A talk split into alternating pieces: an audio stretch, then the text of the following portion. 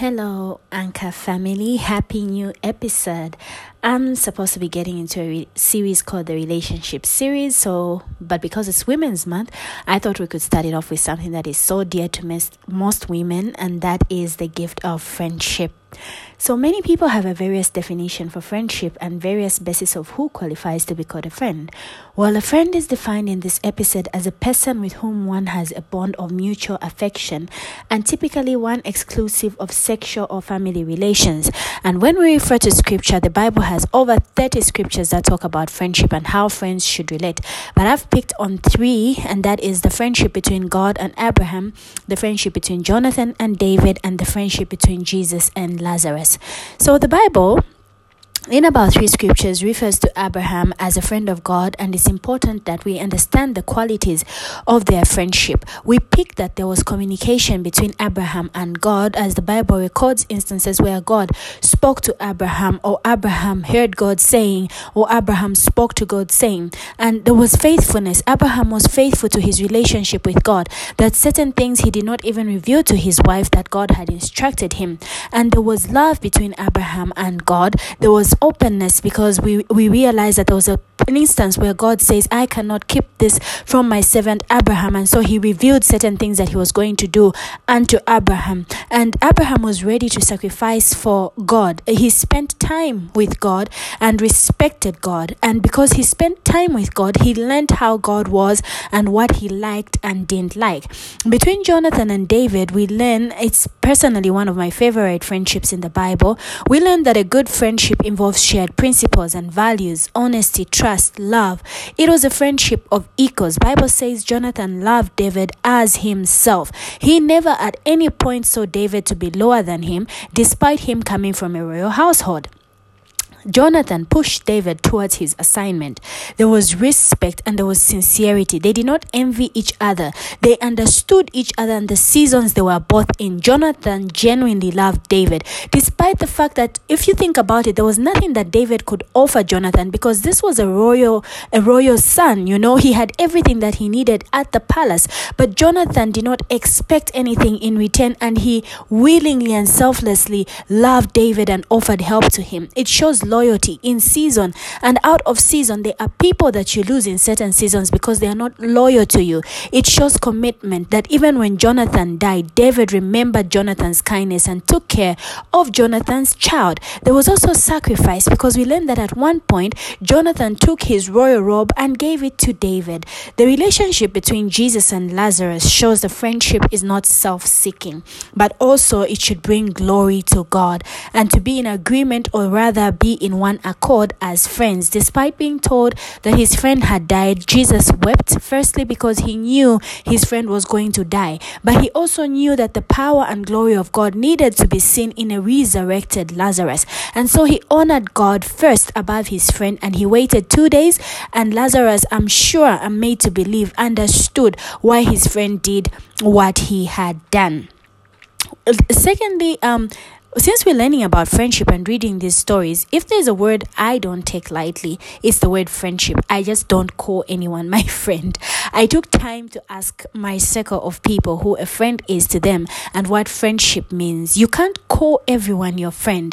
Your workmates are not your friends. Your churchmates are not your friends. The people you go to the same gym class with are not your friends. They are people you know. They are acquaintances. Some of them are your connections for a short while. Your business partners, your potential investors, or your destiny helpers, but they are not your friends until they have built a relationship with you to the point where you are comfortable with these people and can safely call them your friends based on the principles we are going to share, and they have proven themselves to you. You see, the mistake that we make is that we place each person we meet in the same box, or we place all our friendships in the same box.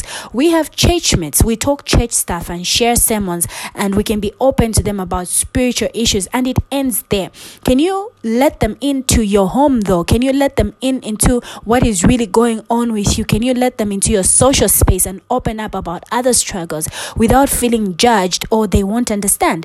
That is not your friend. That is your churchmate. We have work people that we spend all our work hours with and share what um and share what we can at work. But they're not people that you call when you have an illness or you need emergency money. They're not people that you tell your personal stuff uh, to outside of work. Some of us tend to overshare. We tend to create blurred boundary lines. It's important to understand each person that has come into your life and their role or your role in their life, because some people are brought into your life so that you can help them or so they can help you.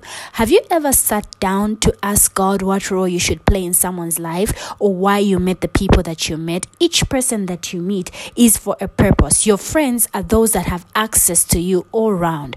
They just don't know an aspect of you. They know you know you and what you allow them to know about you. Your friends are those that have your back. They have an access to you like no other person.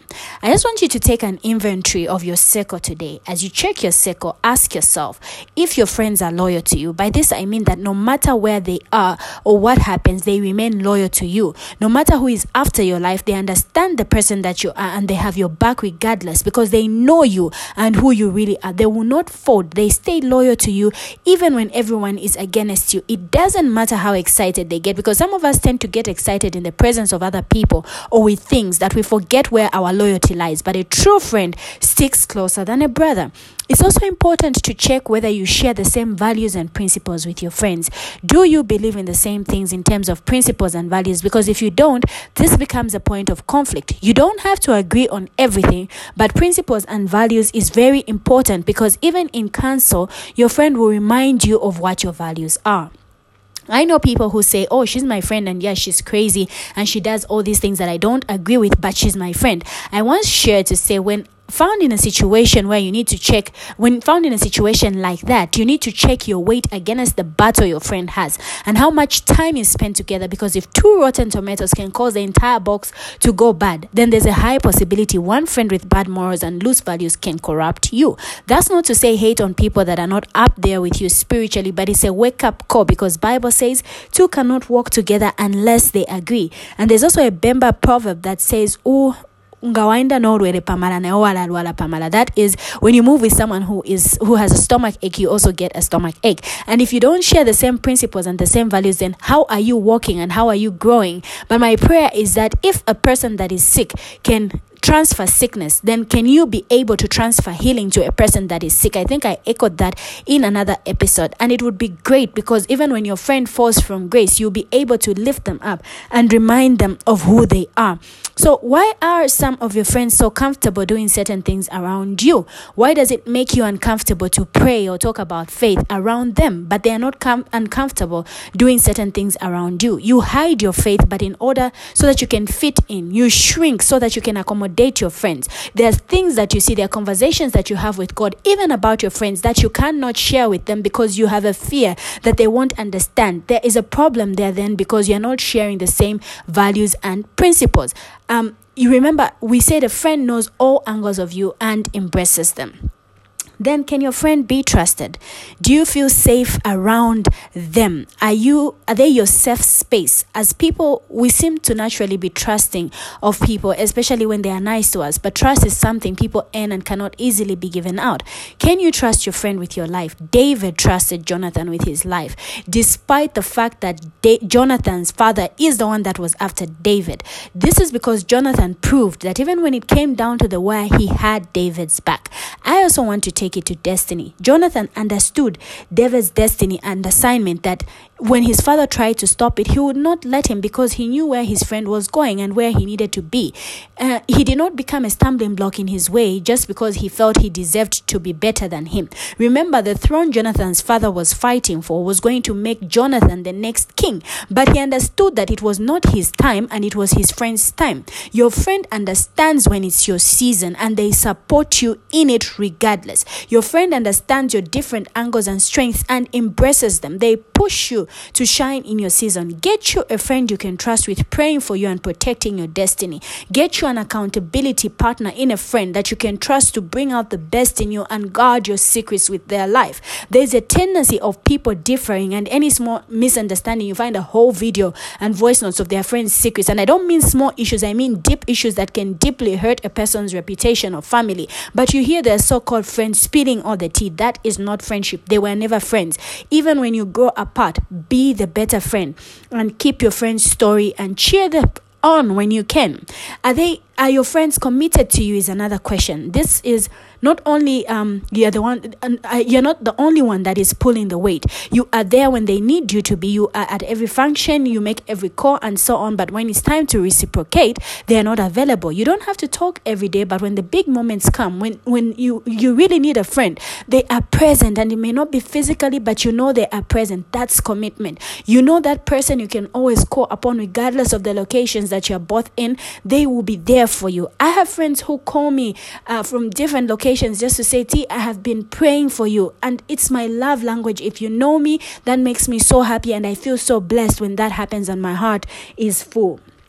Next, does your friend challenge you and add value to your life? My sister put out a post some time back and she was asking what you have noticed change about your life since you met some people and whether you have noticed any value they add to your life or that you add to theirs. Have you ever taken an inventory of what value you have added to your friend's life?